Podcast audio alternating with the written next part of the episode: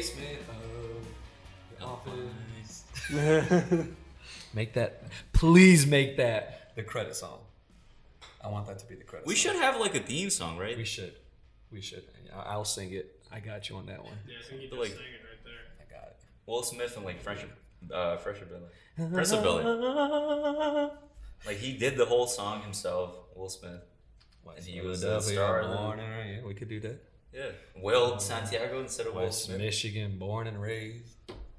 In the basement's where I spend most of my days. Oh God, got it. I already got it, bro. that's fire. so this is Will Santiago and my friend over here Jesus Cortes. coming to you from the basement of our office, Forging the Future podcast. The future will be forged. And another one over here, man. We're having fun with this podcast. If you guys didn't listen to the last podcast, we had Mike from Mojo in the morning. We had a lot of fun on that one, man. A lot of fun, Yeah, a lot was- of that was information. Uh, the guy is awesome. Mike is awesome, man. He gave us a lot of good tips. He gave us a lot of good tips, and I mean, he, this is his, his this is his game. He knows Yeah. what he's doing, and we had a good time. Everything was smooth, and I, I was laughing a whole lot. So if you guys are looking to laugh, if you guys are looking for some uh, great details and information, check out that last podcast, man. For sure. But we got another great show for you guys here today. Uh, but before we get into that, let's tell them uh, what what uh, Forging the Future is all about. Give them a quick summary, quick recap for those new people who are listening and have no idea what we're going to be talking about here today. What do we do? So we are a podcast specifically for the workers, for the hardworking people at home. If they want something to watch that relates to them, we're the podcast for them. We talk about things that happen at work. We talk about how to get into work. We talk about some serious stuff, some funny stuff, sometimes some sad stuff. We talk about all that. Everything. all the work related stuff. So if you guys have any ideas of any subjects that we should talk about, please leave us a comment, send us a message, and we'll do the research and uh, get that information out there for you guys. So that's what we're here for. 100%. Yeah, and we're having fun. We're having a lot of fun with this, man. So you guys keep listening and uh, help us go Go viral. viral. Help us go. I want to go to Hollywood, so I don't want to go to Hollywood. I really like where I live, but. so how was your week this week, man? It was all right, man. I can't complain. It's busy here at the office as, Yeah. as usual. Yeah, yeah. Uh, for those of you who are listening for the first time, me and uh, Jesus, we work for a company called Forge Industrial Staffing, Yes. uh, staffing agency here in Grand Rapids, Michigan, in West Michigan area, and uh, it has been extremely busy for us. That's a good thing. We like busy. Busy is good. You know, people are looking for work, and uh, there's a lot of employers out there looking for great people. So. Uh, you know, it's been a busy week for us, but uh, here we are at the end of the week. It's a Friday for us, and uh, here we are having fun. Yes. Best staffing agency in the Midwest. Yeah. Earlier, uh, before uh, we started the podcast, we talked a little bit about uh, the Art Fest down here in, in Grand Rapids, and you were talking about uh, some of the uh, exhibits down here. Uh, tell us a little bit Well, about that. when I went, it was just starting up. Yeah, So there wasn't too much out there, but they were setting up for a lot of things. yeah, And um, yeah, I've seen some pretty cool stuff. Like the polar bears outside of uh, the Gerald Ford Museum. made out of what was it? Uh, needles? Needles. Yes. Needles, and like, Like, uh, paint them up. Yeah, so they got, they were, so the structure was made out of the needles and then they were like coated. It looked like it was paint.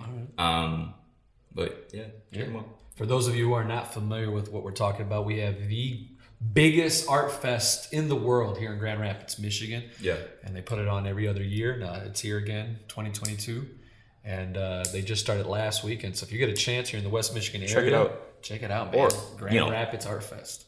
Or enter, enter I mean, your art. They pay pretty dang good. Yeah, they, we have people from all over the world. Yeah, who they- enter to this The prizes are up to like three hundred thousand dollars for like the the winners. and there's some awesome exhibits, man. Oh, for sure. There's some really nice stuff. So if you get a chance to come on down to Grand Rapids, downtown area, check out the Art Fest. I'm going to try it this weekend and check it out. I doubt I'll get out there, but I'm going to try. Take the dogs out It's there and, far, and dude. walk Like around. a 15 minute I'm like 15 minutes yeah, drive Yeah. from them, but just a matter of uh, finding the time. That's all. Yeah, yeah, yeah, for sure. Hopefully we can make it happen. But uh, let's get into. Uh, we got some good subjects for you guys today. We uh, we're gonna have fun with this podcast, and uh, the first subject we want to talk about is a a huge subject of interest here in the United States. It's brought up quite often, and we're talking about maternity leave. Yes. Um, give us a little bit uh, details about about maternity leave here in the United States. There, Jesus. Well, as compared to how we stack up against other countries, we're not sitting too. No, not at all, man. Uh, according to ILO.org, there are more than 120 countries in the world that pay maternity leave. Only three countries that do not, and that's uh, Australia, New Zealand, and the United States, uh, which is kind of uh, ridiculous. Um, in my opinion, I mean, I, I know that everybody has their own opinion, but this is just my personal opinion that uh, we have no national federal law At that all. requires uh, maternity leave. Obviously, there are some companies that do, um, but that's that's up to the company. There is no law that requires companies to do maternity leave. Um, and so, um, yeah, United States is falling way behind on this one. So, Yeah, and to give you guys some examples, uh, Greece pays up to 43 weeks, the UK 39 weeks, Croatia 30 weeks. I mean, we're talking US? about Zero. We're talking about months. That's like seven to nine months of paid maternity leave. Yeah. I mean, that's incredible. You know, um, a lot of these uh, women, um, you know, they, they spend a lot of time outside of their house, Yeah. you know, having to work. And so when they do have those, those kids, especially in those, that first year, it's really important that they have, they're home. And, uh, but how are they going to do that? They can't pay the bills. So Exactly. it's really cool that these countries have that, uh, that priority, uh, in mind and trying to help. help Like you said, household. some companies do provide it, but it shouldn't be up to the companies. No. It should be up to the government. It definitely should. There should be some law. I don't know how, how far it should go. I don't know if, if I agree with nine months. I, I mean, again, it's just personal opinion, but Yeah, um, there should be something, definitely. something there. So I mean, I didn't know about this until recently. yeah. Um, But you know what? My opinion, got Jesus's opinion, but we want to hear the most important opinion out there. The most important opinion. And so we're going to bring on uh, from behind the scenes, the behind the cameras here, one of our producers, Mr. Uh, JJ, Mr. Uh, Jeff Jones, one of our producers here, who's going to join us for this conversation here. And so we're going to bring him out, Mr. Uh, JJ. Come on out and uh, tell us a little bit about uh, your opinions and uh, what you found out about maternity leave. Here comes a new challenger! All right, we're good. Yeah. All right, so we are here with Mr. Jeff, our one of our producers behind the uh, camera here. Uh, we're going to talk to him a little bit about uh, maternity leave, paid maternity leave. Jeff, right? Yes. Uh, before we get to that, though, tell us a little bit about who you are and uh, why are you so important? Yes. I'm not important. you are, you are, man. So, uh, my name is Jeff Jones. I'm the digital marketing manager at Forge Industrial Staffing. I do uh, pretty much all the uh, all the ads, all the Facebook ads, and Google ads, and YouTube ads, and All the ads. all the ads. So when you're swiping through Facebook and you see one of those beautiful advertisements from Forge Industrial Staffing, advertisements, yes, but if you're seeing some of the fantastic content, that would be Spencer. check that out. Spencer, come back here. You got the wrong, wrong guy on the mic here. I got, I got, I got my own camera. I'm just playing. I'm just playing. and Jesus. Jesus helps with the content. Sometimes. and, and they both help with that. So like Yeah. we we we work very collaboratively together. We don't uh, we don't really just you know you stay in your lane, I'll stay in mine. This It's, is it's such very a humble director. But he's the brains behind it all. the mastermind. Yeah, he's the mastermind behind it Yeah, all. So yeah, so humble, so humble. so yeah, so Jeff, uh, you wanted to join us for this part of the uh, the conversation. Um, so tell us a little bit about uh, paid maternity leave. Yeah. So my thoughts, uh, I thought might be a little bit more, uh, might offer a little bit more insightful opinion, um, being that I have four kids, so I've been through this a few times. Yeah. Um, and maternity leave, and I think it's uh, is it paternity leave for for men? Yeah. Um, or even it's even a bigger stretch. Like most places, the men don't get to take time off, or a lot of places. I won't say most, but a lot of places they don't get anything. Yeah. Um, when we had my uh, my last, not my youngest, but my uh, daughter before that, her name is Mila. Um, when we had her, I worked at AT and T, and I worked for AT and T corporate. So like the big, huge company, not you know a retailer. Yeah. So um, one of the richest companies in the world, and when we had her, I got um, I got to take two weeks off, and I could extend that to six, but there was no no pay at all. So absolutely none. I could take uh, FMLA or I think I could take short term Short-term disability. yeah, short term disability and get some some pay, but Yeah. other than that, that was it. Yeah. Um, my wife, uh, she took I think six months, and again, she actually got zero pay, none, nothing. Yeah. um, and it's just it baffles me. I came across in an article, uh, you know, kind of talking about this, and it talked about how Canada has, um, depending on the province, up to twelve months for uh, maternity and paternity leave. Yeah. And it's like at 80% of pay. And then most companies will actually chip in the extra 20% so you don't lose anything and you get a whole year off. Okay. And I don't know, I think it's a little bit, uh, the best practice is probably somewhere in the middle. I don't think it's quite As opposed to none. right. Yeah. Yeah. It is a bit ridiculous. Um, again, according to I- ILO.org, uh, 59% of the uh, women who, who, who are working, they supply uh, about half, maybe even more, of the income. Right. So, you know, having them have to step away from, from and here in the United States, we're talking about close to 55% of the women. So when they have to step away from work to take care of their children, take care of that baby, because somebody has to take care of them. It's got to be the mom, right? It's got to be. They have to be there. And so them stepping away and having to take care of that, and then the father who also wants to to be there, you know, especially during those first few months. I mean, you've got a brand new baby. You want to be there. You want to make that connection. Um, and but then you also have to make that decision. Okay, but we still got to pay for the formula. We got to pay for the bills. We got to pay for the hospital bills. We got to pay for all this stuff. So how do we make this decision? I want to have this connection. I want to be there for my child, but I got to make sure that we still have food on the table. Yeah. So it, it's a tough. It's very tough. And you know, quite often we've seen uh, mothers going back into the workforce after just a couple of weeks, a few weeks, and and having to break off that that connection with that child and they come in and some of them I've seen it you know and I've seen them they come in and they're they're kind of upset. And, I, and it's mm-hmm. understandable.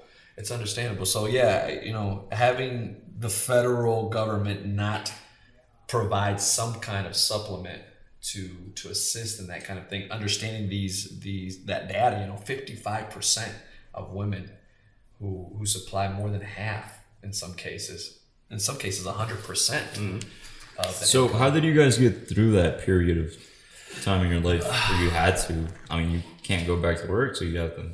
Uh, basically, you burn through your savings and then Yeah. you start over when you go back to work. Yeah. It's, I, you just kind of make do. That's be that's honestly what being a parent is 90% of the time is just Right.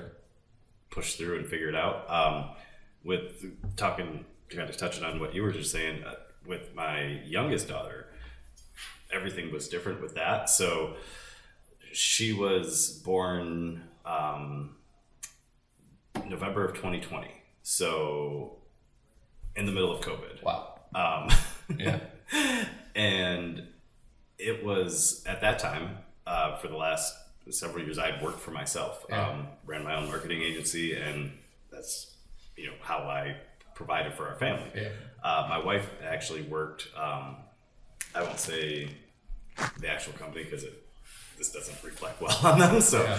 um, but she worked for a, a state affiliated organization yeah um, when she got pregnant, everything was fine. When it got time to take maternity leave, they were very, and granted, I don't know if COVID played a factor in why they were like this, but they were very like, how long are you going to be gone? You know, how, when are you coming back? What, uh, Right. what are we going to do without you? Yeah. It's very, so she took six weeks yeah and that was it. And granted, she was working from home, so it was, you know, she was still there. Yeah. But a lot of the the stuff that I didn't have to that I don't want to say I didn't have to deal with that I wasn't there for with my with my eight year old daughter, I had to you know kind of step up and do with Yeah.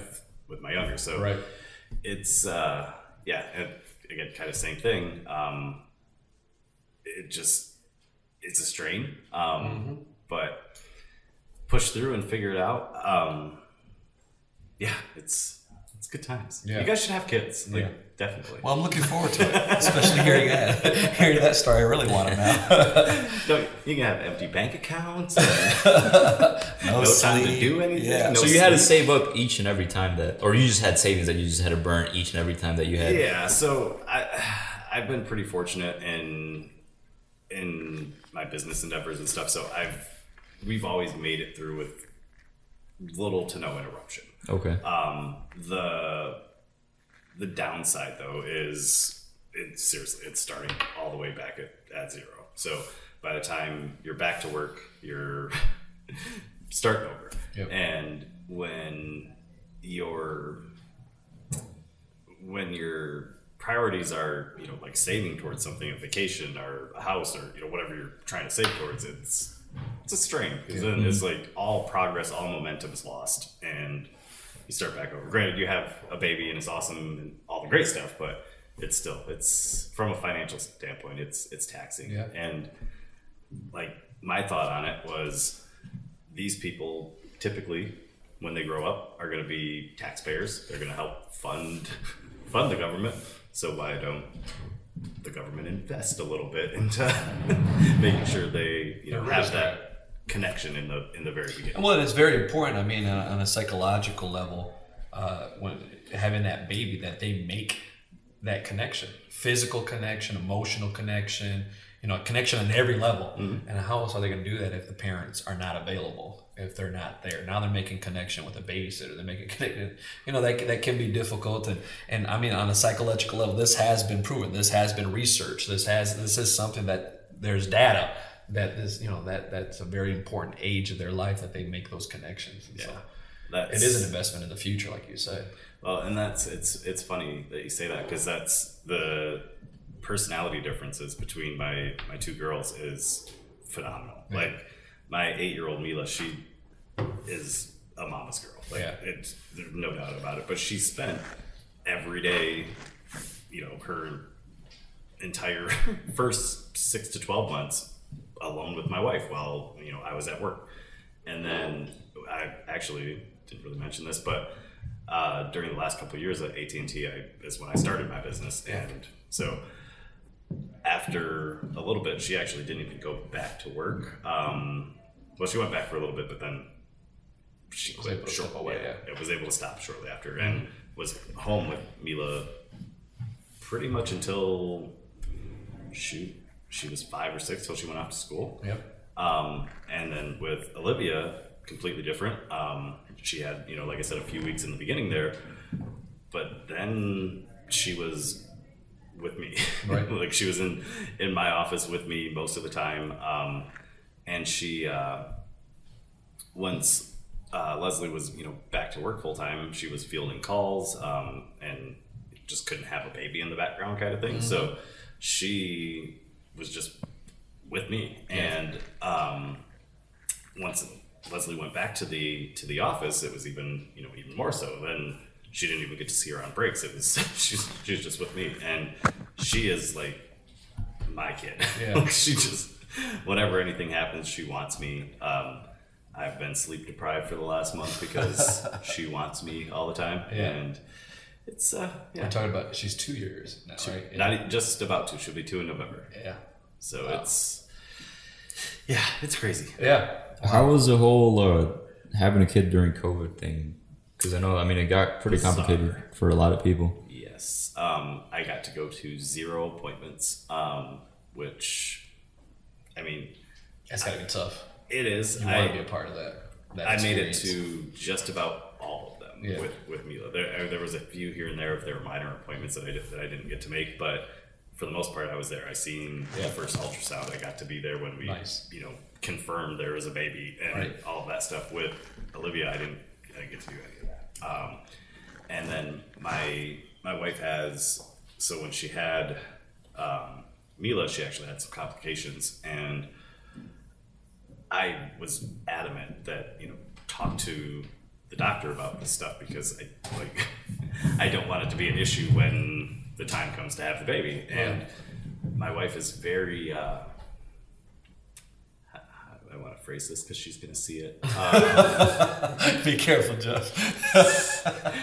she's a very kind person. Okay. Like she's very. Um, I don't want to say submissive, but she's very Understanding. Yes, she's Very very, patient. understanding. Yes. and patient. I yes. gotcha. very, very much so. So she tends to like she'll tell doctors stuff, and she just kind of whatever they say is what she goes with. And there's no, you know, if, even if she disagrees, there's no real pushback from her until she's completely miserable or something, and then then you get to see the other side. Yeah, but right. it takes a lot to get there. Okay. Um, but that was one of my things is, you know, we talked about this. I was like, make sure you tell the doctor about it. She's like, I did. She said it's not going to be a problem. Okay. And then we get into the, to the operating room and I don't know if she doesn't want to see this, I'll cut it out. Or doesn't want me to say this, I'll cut it out. But she, so she had the, to deliver by C-section, and she had um, her C-section actually herniated after Mila, so she had to get a mesh put in. And that's I was like telling the doctor like, or have her tell the doctor that you know, there's a mesh literally where you're cutting. Like, Right. And the doctor just, yeah, nope, no big deal. Didn't check a file, didn't do anything. Just nope, won't be a problem. We get literally to the operating table when they're doing the C-section. She's like, "Oh yeah, I see what you mean. That's that's in the way." I'm like, We told you. "Stupid." Yeah. But um, And you're already in kind of a frustrating situation with the whole pandemic happening. Yeah. And now you have to go. Well, and that's yeah. that's my thing. Is like when it, had I been able to attend the appointments, I would have been a little bit more direct Yeah. and assertive with with the situation. Yeah. Like, no, it's not not going to be a problem. You you need to look into this because It's going to be a problem. the well, and that's the surgeon that did it had asked. Like, we thought we were done with kids, and the surgeon that put the mesh in told my wife, he's like, "I'm not going to do this if you're going to have more kids because it's going to be cause all sorts of issues." Yeah. so like, one doctor says it's going to be a problem. The other one says, next "No, one no says problem." no, it's fine. Yeah. But Okay. yeah, but other than that, um, in terms of what the the pandemic was like, um, it wasn't too too different. Um, it was kind of nice having everybody home for a lot of it. So that wa- I mean that was kind of The I'm sure- positive. yeah, I'm sure everyone kind of went the same. I actually, this is going to sound terrible. I liked the pandemic. Like I thought it was awesome. Like working from home and that sort of thing. Not just working from home, having everybody home. Like Oh yeah. everybody that I love is in this house. Yeah. I don't have to worry about anything happening to anybody Yeah. because they're right here. Yeah, they're with me. Yep. Um, but and then obviously the the flip side of that is we have to go to the store. We have to get milk. We have to, you know, do so.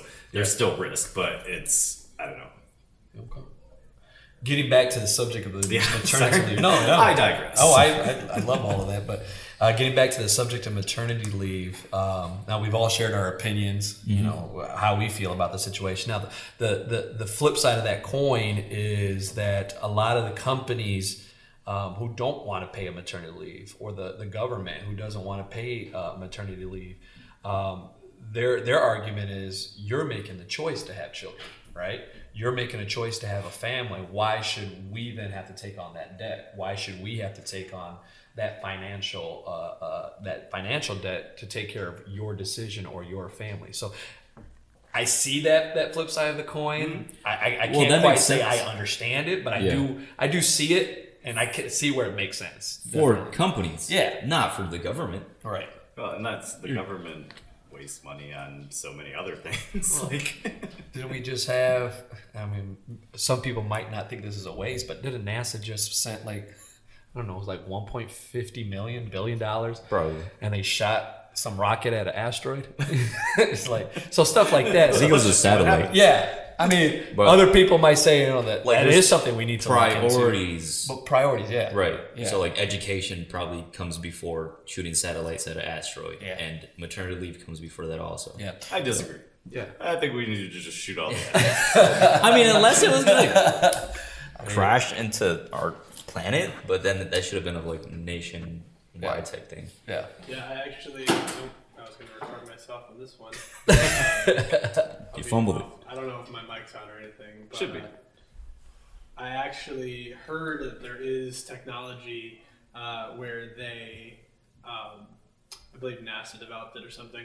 They're actually able to track any asteroids in our solar system or like any nearby um, that are gonna be a danger to us? We're good for like hundreds of years. Look at this. So like we're we're actually good for a long Yeah. time, like in terms of asteroids hitting the planet. So That's ridiculous. as far as we know, we're and we, good. we already we already see i mean it's the data's there the information is there the numbers are there but we see the struggle that we have with the children today i mean it, it's it's not easy and i mean yeah uh, parents probably have a large influence on how these kids are being obviously they have a huge influence on how these kids are being raised but uh, to be able to, to, to be the, the government and to invest on the welfare of our children, I, I would find that to be very important.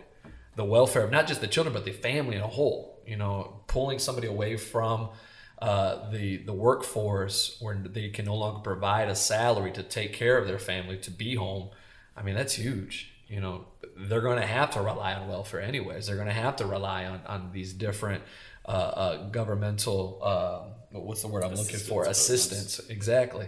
So they're already relying on that. So why don't we have a program that is uh, focused on maternity leave, focused on, on helping these moms and dads too, who want to be home to to raise their children, who want to be home. We're not talking about a lifetime thing. We're not talking about years. Well, and I think that's where things get weird. Is you know how long is Yeah. the, the right time? Because uh, like the can the Canadian thing, I don't think a year is is necessary. Uh, yeah, Jesus was reading some of these, and I'm like doing the calculation. I had nine months. I'm like, well, that, that is a little long, you know. So I, you do have to find that that happy balance, right? That happy medium. Um, but I do think there should be some program. Someone should be looking into this. Someone should be talking about this. Someone should be doing something about this because, uh, you know, if the day I do have kids, I would love to be home. I would love to be home for a few weeks with my wife and my child and make that connection and enjoy that that part of my life and make memories. You know, but how are you going to make happy memories when all you're thinking about is who's going to pay the bills?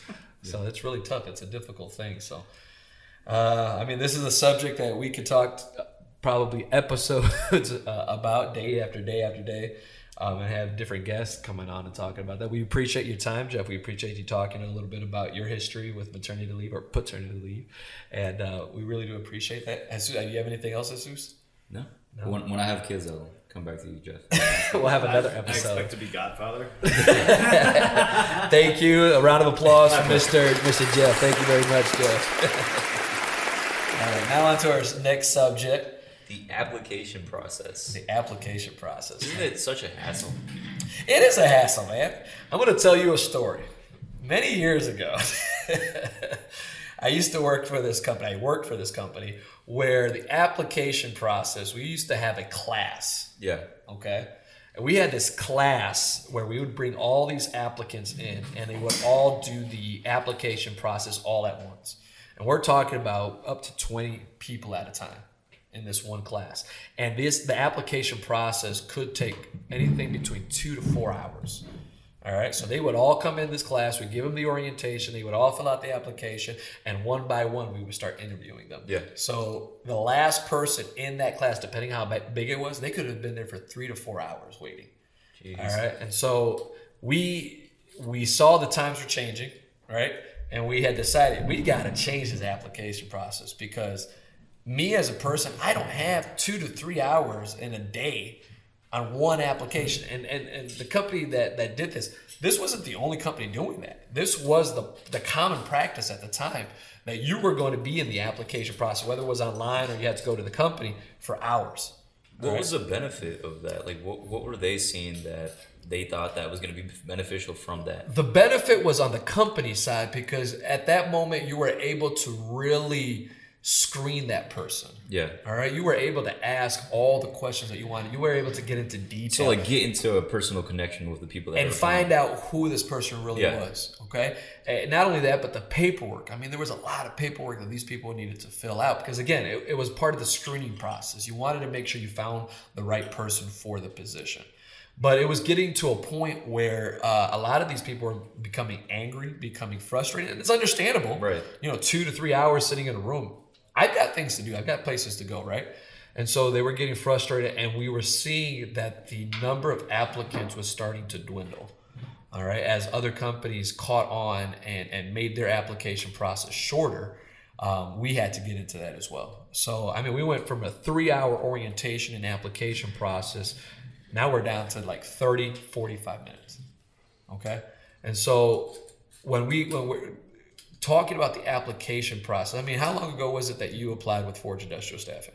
Four years ago. Four years ago. Yeah. Do you remember the application process? Um, Do you remember it being a hassle? Do you remember it being fun? What exactly did it look like? Well, the application process for internal employees was a bit different Yeah. from what it is with external employees. So, to me, it was just basic information. Yeah. And then getting a couple of phone calls from you and Brian, and Right. you know that sort of thing. But it didn't take too long. Right. So, I mean, it, it wasn't anything that I was like kind of uh, worried about or you know had a problem filling out. Yeah. Um, it, it was pretty easy to do. Yeah. And, and, in a situation like that, I mean, you're dealing with people, and, and I'm going to toot my own horn here, but you're dealing with people who have been in that industry for years. Yeah. Right. So we knew what we were looking for. So when we sat down with people, we knew we had to look for somebody who was outgoing, someone who was vocal, someone who who had charisma, good attitude. Those are the things that we were looking for, and you can tell that pretty quick. I mean, you can sit down in a, in a, in a room with somebody and, and just talk. There's not really questions about the, the, the business or, or anything like that. Just talk. And you can find those things out pretty quick, right? And so it, was pretty simple to see, you know, you, you have charisma, man. You, Yeah. you're outspoken. You're, you're that type of person. So it was pretty easy to see that when you sat down, when we sat down with you and talked to you. That was easy to see. But now you've got these other companies, you know. I, I remember when I started looking for work, right? I remember going to Meijer and asking, uh, "Hey, I'm looking for work. What's the process?" Yeah. And Meijer's, you know, there's a there's a kiosk over there. Go sit down and fill out the application. So I go over to this thing, and it was like starting to fill out this questions, and I get done with the first page, and I look on the bottom, and it said one of 49 pages, and I was like, "No, this is ridiculous. I'm out of here." And I did not finish the application. I walked out of there because, I mean, I was a young kid. I'm talking about 19, right? I'm like, what 19 year old is going to want to fill out 49 pages of questions? No, thank you. Yeah, it definitely gets boring. I mean, I definitely see why, you know, uh, companies with longer applications have less people. Yeah. Because nobody wants to sit there for an hour or two Yeah. hours filling out an application. Yeah. They might as well go to the next company to see what they have to Yeah. offer. Now, and I, I do think it, it does matter um, In certain cases, in certain cases. like for yeah. So I used to work at a hospital here in, in Grand Rapids, and there it made sense because they have to make sure that you don't have allergies, don't have any mental issues, you know that sort of thing. Yeah. And so, in in certain uh, for certain positions, it does matter. Like the application does matter, but for others, when you're just you know not saying that there's anything wrong with you know working a, a basic uh, like assembly job, but they don't they shouldn't require an application that's so extensive right. uh, like our other companies. Yeah. Um, and the if they could take away from you know making like huge applications and, and you know kind of summarize them, it, it helps everybody out. Yeah. Um, I definitely would agree. You know, I have uh, worked for some companies where the questions uh, during that interview and the application process were not relevant to the position. yeah, You know, when you talk about uh, if I'm working on an assembly line, let's just say for an example, you know, why why do I need to tell you? I mean, looking at education, looking at my education background, looking at how many years of college, I'm like, I'm on an assembly line. Yeah, You know, that doesn't really require a college education to do assembly work. Right. you know and and those kinds of things. So i do think it, it really matters. Not that those people are dumb. Don't that's not what i'm saying. You know they're very intelligent people who work on an assembly line right? But during that application if i'm going in for an assembly position certain things just aren't relevant And we've them. also seen that a lot of companies have dropped, you know, GED requirements, Yeah. college requirements, Right. Because they notice that people aren't going to be as drawn to those positions. right So, I mean, at least they're doing that. But now we have things like Indeed, Yeah. right? Yeah. That make the application process so much easier Yeah. for folks. and not only is it easier but i'm doing it from the comfort of my house Yeah. right? I'm not having to go to some office and dress up and sit down at a kiosk or anything like that. I'm, I'm on my sofa. I'm filling Yeah. out this resume. I'm submitting it to this to this website, right? And they will start looking for the and it's automated. Yeah. Right. So they'll find the positions for you. They bring the positions to me. Exactly. So now you have the choice of you know pick and choose and see what positions are, are good for you, Yeah. and so does the company Yeah. because they can pick out the the applicants and try to filter the ones that they like. Yeah. Um, which is good, but could also be um, a negative Yeah. in a way when um, they're choosing resumes over personality, right? Because they never get to actually meet the person until they have the interview. Yeah. So they can see a really nice resume, but when they get to actually meet the person, it's not what the paper. Hope. Right. Yeah. So there's that's that negative side effect. And they're also dealing with it's an automation, right? So they're dealing with the machine. So me as an applicant, I'm submitting this, and they're they're they're figuring out the algorithm, the math, and everything, trying to get you the best positions out there.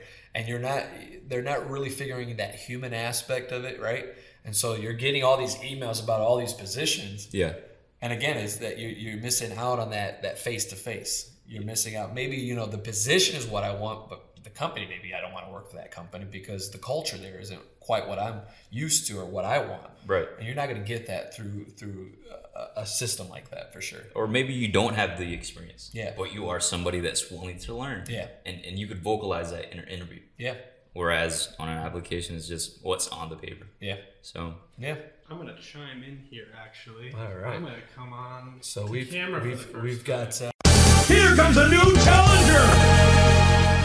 Uh, we've got another guest with us today. Spencer Hoffman. Mr. Spencer. We like to call him the Spence. It's the featured. oh yeah, all the time.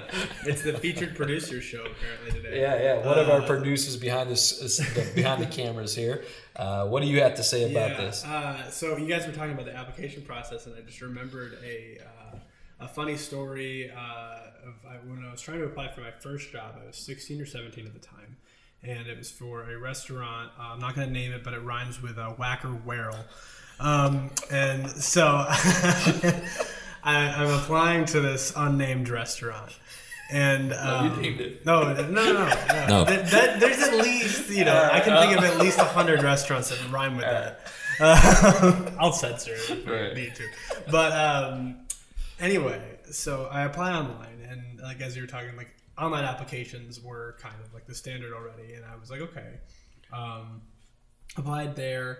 Um, just you know, get some extra money. It'd be my first. Uh, so yeah, sixteen or seventeen. I apply, and they say, "Hey, come on in for an interview," and I'm like, "Great." Um, set up the time to come in for the interview. I come in and I sit down. They're like, "All right, uh, so we're gonna have you fill out the application." And I said, "Fill out the."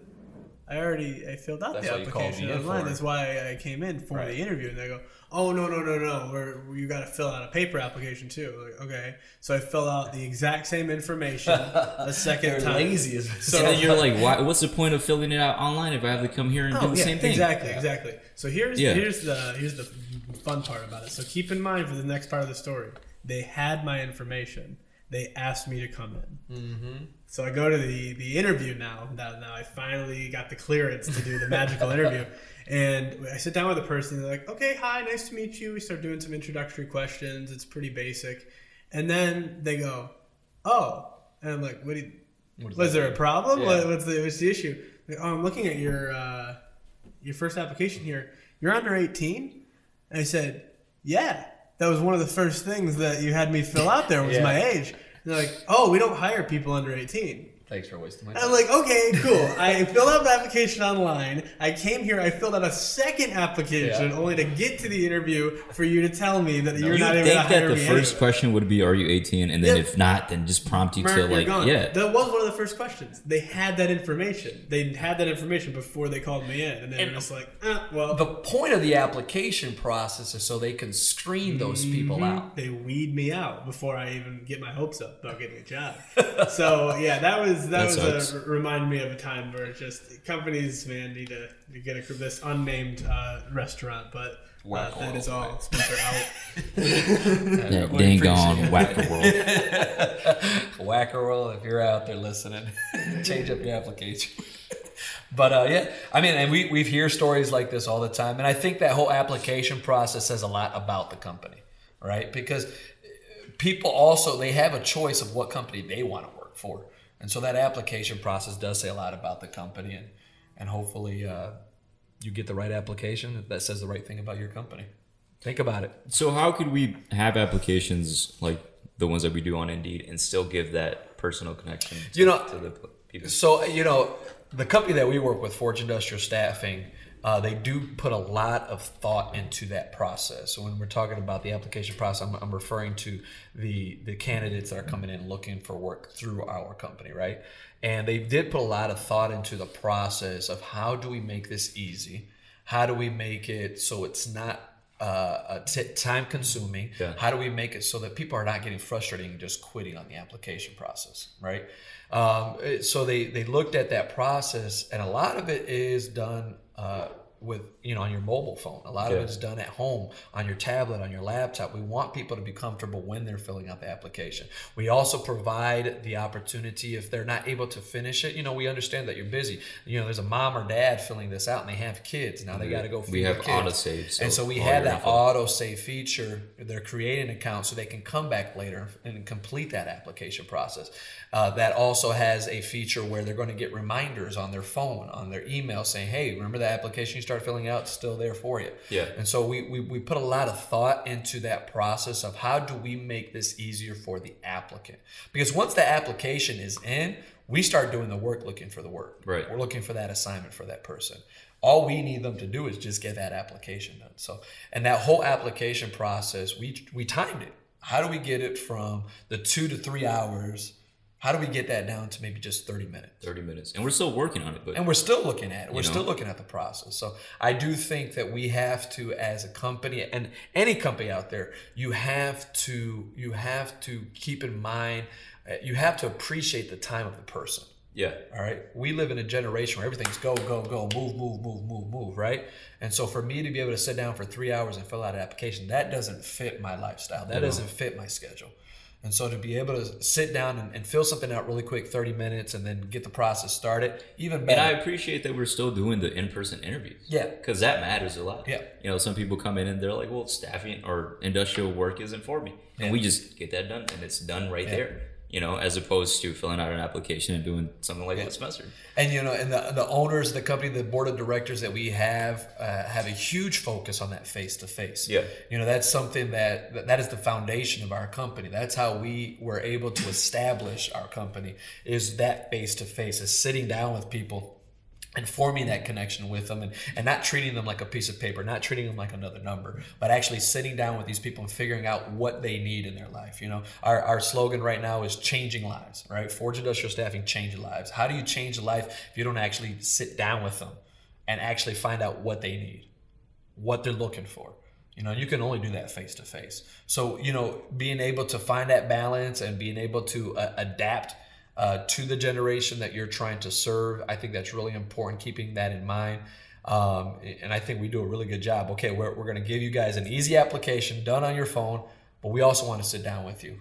We want to see you face to face. The best of both worlds. We want to talk to you, exactly. Yeah. So, you know, there's different ways to do it out there. And, and like you said, we're still researching, we're still looking into it, and we Yeah. want the best way. And I think a lot of companies need to look into that for sure. 100%. Yeah. All right. Next subject. Sure. I'm actually looking forward to this subject here, you guys. Alrighty. Um, we're talking about uh, branding. We're talking about you know logos. We're talking about what makes a company, right? And you you think of companies with great branding, Coca Cola. You know, you think of companies like that, right? Nike. Nike. Nike's the one we really want to talk about today, right? Yeah, yeah. I mean, that's one of the ones that we're going to talk about. But yeah, so uh, our next subject is proper payment for promotion. Yeah. Right. Yeah. So the right now, I would say this is. Oh, we're not uh, talking about Nike then. oh no, no, Nike. We'll get to it later. My bad, my bad. Proper All right, payment edit for that part. promotion. Cut that, right? Yeah, it's rewind time. So our next subject is going to be Proper payment for promotion. Right. so Jeff told us this. Well, it was one of the things that he included in this template, right? Yeah. But the story about a UPS driver who um, went viral on social media for posting videos on TikTok about the company they work for, right? And so it was a positive video. You know, he talked about all the positive things of working for UPS and you know the good compensation and that sort of thing. And UPS actually reached out to him. The CEO wrote him a letter and gave him a token. yeah. That's right. So eventually, what it, what Now, ended up happening is Let's let's make this clear. So when you say token, what are we talking about? I'm not talking about like Bitcoin, not not not not Cryptocurrency. Big, no, no, no. You're talking far about- from it. Like a token a literal, an actual token yeah, with like UPS. that had no real no value, really. no to it, value. right? I mean, it must like mean and probably had meaning to the Right, company, but right. no like value in Right. regards to like financial. financial. That's the word I was looking Yeah. for. So you know, he went back on social media and was like, "I still want my check, though." You know, and so we were talking about it a little bit earlier. It's not something that the company asked him to do. Right. So should should be Should, Should he be compensated for that? No, I don't think you know, and, and maybe he didn't go in with that uh, a goal or that mentality of I'm going to get paid for doing this. Right. He was showing appreciation to the company that he worked for. It sounded like he really did like working for UPS or likes working for UPS. Um, really enjoyed his job. Really enjoyed uh, the, the the compensation that he was receiving for the job that he was doing. Yeah. You know, and so he's just on there saying, "I like my job. I really like my job, and here's a company, a great company. If you're looking for work, UPS is where you want to go, right?" And so he was he was doing something out of just the goodness of his heart, right? And and I think that if the company had just gone to him and said, "Hey, man, that was awesome of you. Thank you very much. We really do appreciate it," and shook his hand, sweet. that would have just been fine. I think that would have been fine, right? But the fact that they sent him this token, It was kind of like a slap to the face. in my yeah, I mean, in my opinion, yeah. In his point of view, it was a slap. in to my point of view, I think uh, I would think the exact same thing. Like, Yeah. I get this. Maybe it was an envelope, right? He gets this letter. He gets this package, right? First thing you're gonna think is, "Sweet, I just got compensation." Right? That's where your mind goes. I got a package. There's going to be something in here, whether it be a ticket for something, maybe, you know, there's going to be some financial value in this, right? You open it up and it's a token. What am I going to do with this token? It's bigger than you expected? Smaller? What is it? like a token. A with literal, an actual token. Oh, God. Clark, that's the gift that keeps on giving the whole year. That it is, Edward. But do you think that if more people started boasting on about their companies that they work for on social media, they would uh, be expecting something from the company all the time? I do think that. I do people. I do think that if so when so that's not genuine anymore. no, right? no. So because you're only doing it for the purpose of getting compensated. well, now the company is buying your your your favoritism, right? They're they're buying your your your time to like the company, right? Yeah. And that's like you said, that's not genuine. yeah. There's nothing genuine about that. And I'm I'm wondering, would the company still compensate him if the video didn't go viral? no, absolutely not. Right. No. I- they wouldn't have never known about the video had it not gone viral, Yeah. Right? So I'm not sure. I mean, that's a dicey subject. It is it is dicey, but I think the fact that they sent that token, I think, I mean, in my opinion, the worst tip that you can give to a waitress is just a couple of coins. I think that's worse than not giving them anything, Yeah. right? If I just walk away and I don't give you a tip, obviously the waitress is going to be very upset. But if I just leave two quarters, that's like a slap, in my opinion, Oh, for sure. right? And so for this guy to receive this package and think I'm getting something, and Mm-hmm. open it up and it's like, And there's been cases where like people on on TikTok go viral for certain things that they do, and companies actually compensate them fairly. Yeah. Like uh, I don't know if you remember a video of uh, I forgot the guy's name, but he was drinking cranberry juice on a longboard. This guy he's, he's the sunset's going down, and He he's bumping some. Fleetwood Yeah. Mac. I think it was Dreams by them. Yeah. And sick video. Yeah. Awesome video. And so he got major TikTok. Uh, appreciation. He went- he went Appreciation. huge. He was huge. he got um, compensated by Ocean Spray, which Yeah. I think that's the name of the company. Didn't even work and, for them. Yeah, and so he, I think they bought him a truck A truck. and like a bunch of cranberry juices. I even hear that there's like I don't know some TV show or something in production. like he got just major love Yeah. from the TikTok community for that. Yeah, And I mean that was awesome, but it was genuine. Yeah. The companies handled it correctly. Yeah. I mean they compensated the guy, they appreciated him Yeah. for what he did. Now, and so should the company compensate that? No. but it, was cool that But it was kinda cool, yeah. Yeah. So I mean If you're going to say thank you to someone for something like that, I mean, they just made you famous. They just made you more popular. They just gave you free advertisement, right? Uh, I do think there should be some compensation. I mean, even if you just buy them dinner, Mm-hmm. you know, hey, dinner's on us. I mean, when I say dinner, not McDonald's or you know, I'm talking about you know, take them out to a nice steakhouse and dinner's on us. Take your girlfriend, take your husband, take you know somebody, and and enjoy dinner on us. Something like that. Even something going that direction, awesome. Yeah. You know, it doesn't cost this company that much money. I mean, you look at this this one video of this guy who had been with Burger King for 27 years, right? And he gets this little gift bag. It was basically like a, a gift bag that you could get at a 10 year old birthday party. Yeah. Of, you know, not missing one day in 27 years.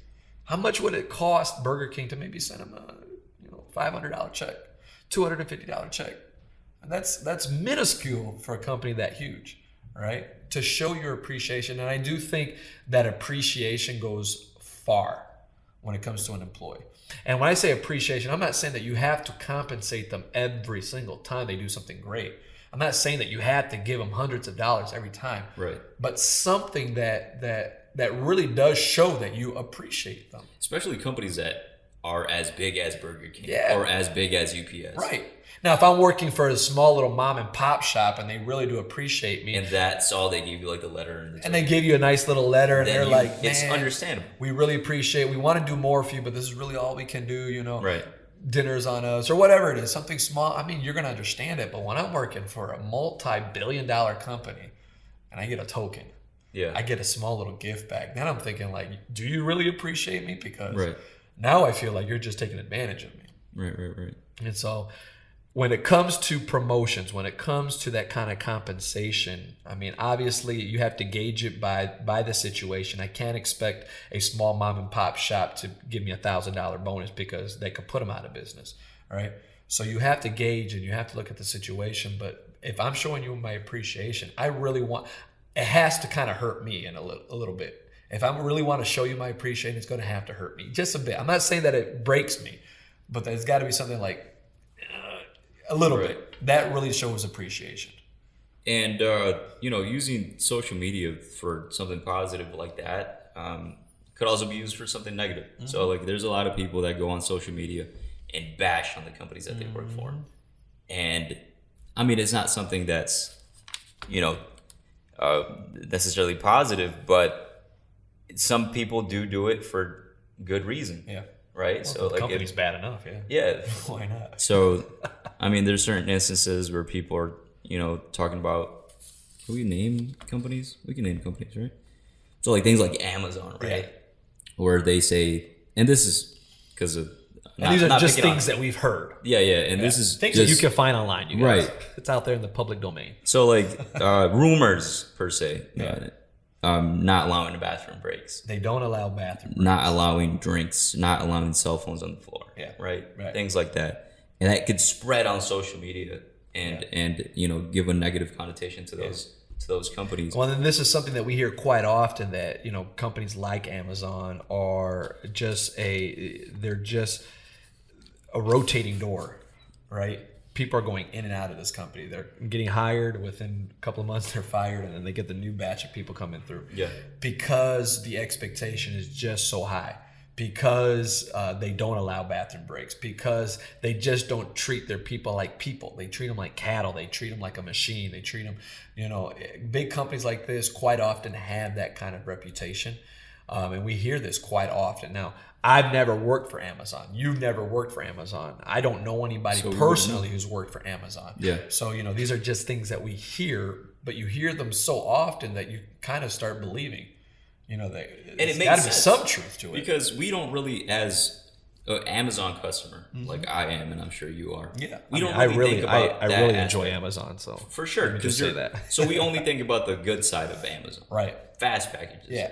A wide variety. I get whatever I want. I make an order tonight and I'm going to receive it tomorrow. That's awesome. Exactly, but we never look into you know what the worker's life is like, you know, and that sort of thing. Mm-hmm. Yeah. So I mean, it it sucks if it's going on uh, or what people are saying is true. Yeah. But I mean, But do you think the compensation makes up for the work. makes is equal to the work? I don't think any. You don't think so? I don't think any place should not allow bathroom breaks and should not allow. Well, if that that's if it's true, right? if it's true, Right. No, Right, it right, doesn't matter how much you get paid. I should be allowed a bathroom break. And so when you when you and I, I've seen this quite often too, where people say I wasn't allowed a bathroom break, and then when you get with the company, the company's like, well, he wanted to take five breaks. He wanted to take a break every 15 minutes. Yeah. And then you're like, okay, well, they allow for, you know bathroom breaks. They just didn't allow it when every time you wanted it. And I'm sure they have to have a structure on Yeah. there, right? I mean, they have hundreds of thousands of Or you're on a people line. working at their factories. So Yeah, you you, know, pull one person from the line, and that that that messes up the whole system. yeah, So I can understand that too. But if you do have a company that doesn't allow any bathroom breaks, then yeah, I mean, there's something wrong there. for sure. There's no compensation that makes up for that. So, Yeah, but yeah, social media is crazy. yeah. People use it all the time to like bash on restaurants and stuff. Yeah, I, that's the only time you get reviews. I think. Yeah. You know, a company can do a fantastic job. You know, nine out of ten times, And it's it a takes that- negative. That, one. Yeah, and they go all out on they those go all reviews. out. Like uh, talking about you know infestations and like the roaches were cooking. Yeah. We had roaches everywhere. Yeah. You know, just crazy stuff like that. Yeah. But you know that could really uh, be detrimental to the companies that you know might have had issues. Yeah. And then I mean, I've had it happen. You know, me working at Ford, somebody left a review saying, um, me being the only guy in the office, and they put a review on there, and they said the guy in the office was cussing me out, and so that got back to me, and I'm like, I'm the guy in the office. Everyone who works with me, everyone who lives me, everybody who knows me knows that you don't. Cuss. I don't cuss. yeah, yeah, yeah. I don't use curse words. Never have. I mean, I, I have, but it's been a long time since I have. I don't do it. Yeah, and And so to see stuff like that, I was like, what? social media is very one sided. Yeah. Like you're gonna hear the negative things, and then it's it doesn't give you the opportunity to express what actually happened. Yeah. You probably And- didn't even say anything back. And even if you do have the opportunity to to to come back, it just makes you look worse. It makes you. Why are you defending it so Yeah, much if yeah. that's not true? Yeah. But yeah, I mean it's it's a, a big dilemma. We could talk about this forever. Yeah. Really. Um, but now we can get into the good stuff. I mean, it was all good. But It was all good. This is my favorite part of the the, the conversations today. Really? When we're talking about Nike. Is it? Yes. But why do you say that, Jeff? No, it's not like I was on there. so this is like the third favorite thing of today. Keep in mind, we're the, right behind Spencer and Jeff here. keep in mind we're the ones editing. yes, exactly. but I do really want to talk about this. Uh, I, I for one, think that branding for a company is really important. yeah, I don't think there's anything more important than branding. When you talk about bad reviews, when you talk about these viral videos that go out there, whether they're talking up the company they work for or talking bashing the company that they work for, I think branding means a lot for a company. And so that's why a lot of companies look into these viral videos. That's why a lot of these companies are looking into uh, uh, the reviews that come in online. They're looking into this because this is a part of their brand. it's okay? a part of that specific company's culture. people are going to read those reviews they're going to see those viral videos and that's what they're going to think about the company right and so when you talk about branding we're talking about logos we're talking about what what information what imagery are you giving to the public about your company okay and obviously you want it to always be good right and and when we talk about big companies that do it right you got companies like McDonald's, you got companies like Coca Cola, you got companies like what are you showing here? Dell, Apple, all of these companies, right? Nike is Yeah. among the top of them, right? And Nike does an excellent job of branding. Nike does an excellent job. And then one of the most popular things about Nike, it's a logo that everyone knows. You go anywhere in the world and you see that swoop, you know it's Nike. Yeah, All right, and it, it is a, the simplest logo in the world, but I mean it. It means so much. You see that, and it's not only just a logo that tells you it's Nike.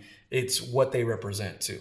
You know, Yeah. when you're talking about high quality sports product, Nike, you see that, and that's what you think: high sports quality. Right. So if Nike, if you're listening and you want to sponsor, I'm a size 10 and a half. have they sponsored podcast hosts? Probably We'll be the right? first. I mean, maybe. I don't know. That'd be cool. Just send me a pair. Whatever. 10 and a half. Yeah, but, you definitely have uh, something that comes to mind when you think of companies like Nike or Apple, right? So Nike is just a just do it Mm-hmm. Yeah. uh, mindset, Yeah. and uh, and Apple is like you know something that's innovative and you Right. think outside the box. Um, Under Armour for the underdogs, and, Yeah. You know that sort of thing. But uh, we were talking about Nike specifically because of uh, like the story behind Nike, right? Right. And, and what it uh, it means. Um, the logo. Yeah, the creation of the Nike logo, the creation, what made Nike Nike? Yeah. So uh, the logo itself is, uh, well, Nike itself is the Greek goddess, right, of Yep. victory. Yep. So that's what that's what that means. So they take the name Nike from this Greek goddess who was named Nike, Right. and she is the goddess, the Greek goddess of victory, right?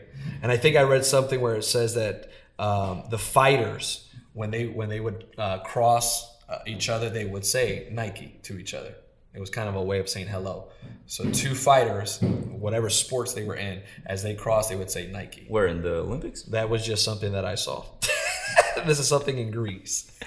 Oh, Yeah. okay, okay, okay. Yeah. I see what you're saying. Yep. But go ahead. I'm You sorry. know, during the Olympics, I forgot what year it was, but uh, the, the Olympics are held in London, right? And uh, Adidas at the time had uh, sponsorship or endorsed. I'm not sure what the right wording is. The Olympics at the time, mm-hmm. right? So Nike could not put anything in their campaign that said Olympics or anything that said like London, the, Yeah. the- that like that specific Yeah. place. So they created a campaign where they specifically avoided those that place and the Olympics, but they used instead of using London, the the the place in UK, they use like Londons from like different places. So like if there was a London in Africa, they'd use that and they'd put it in their video.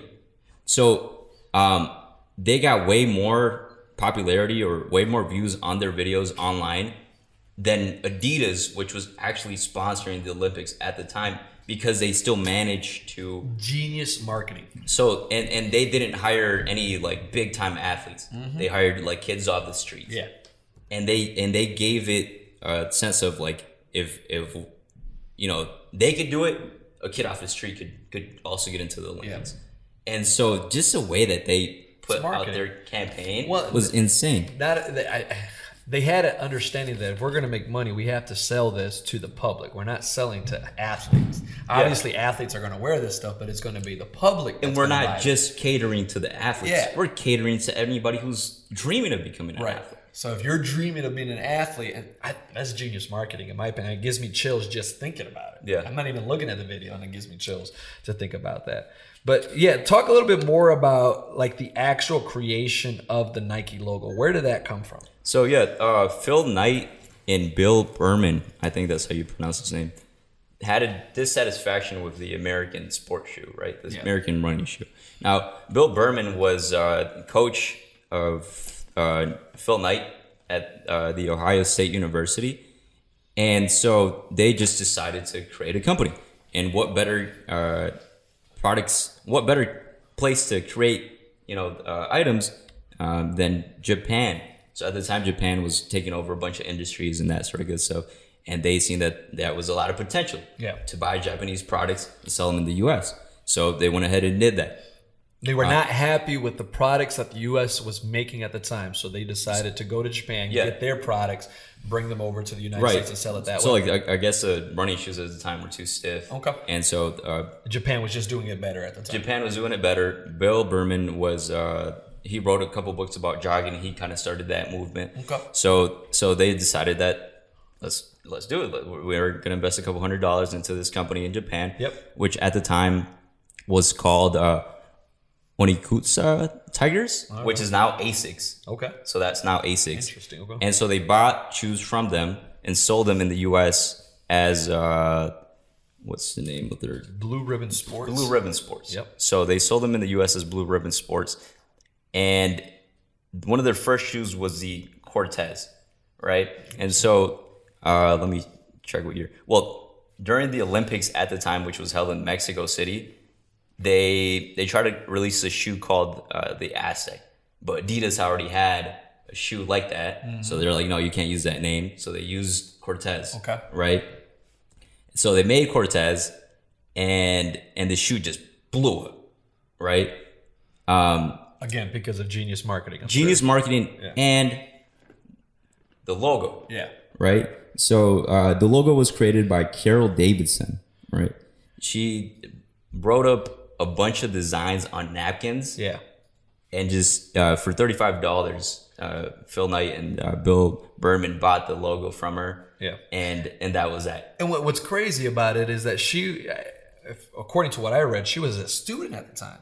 She was a graphic designer student. Yeah, she And would like do you said, other stuff. She was just, you know, just doodling.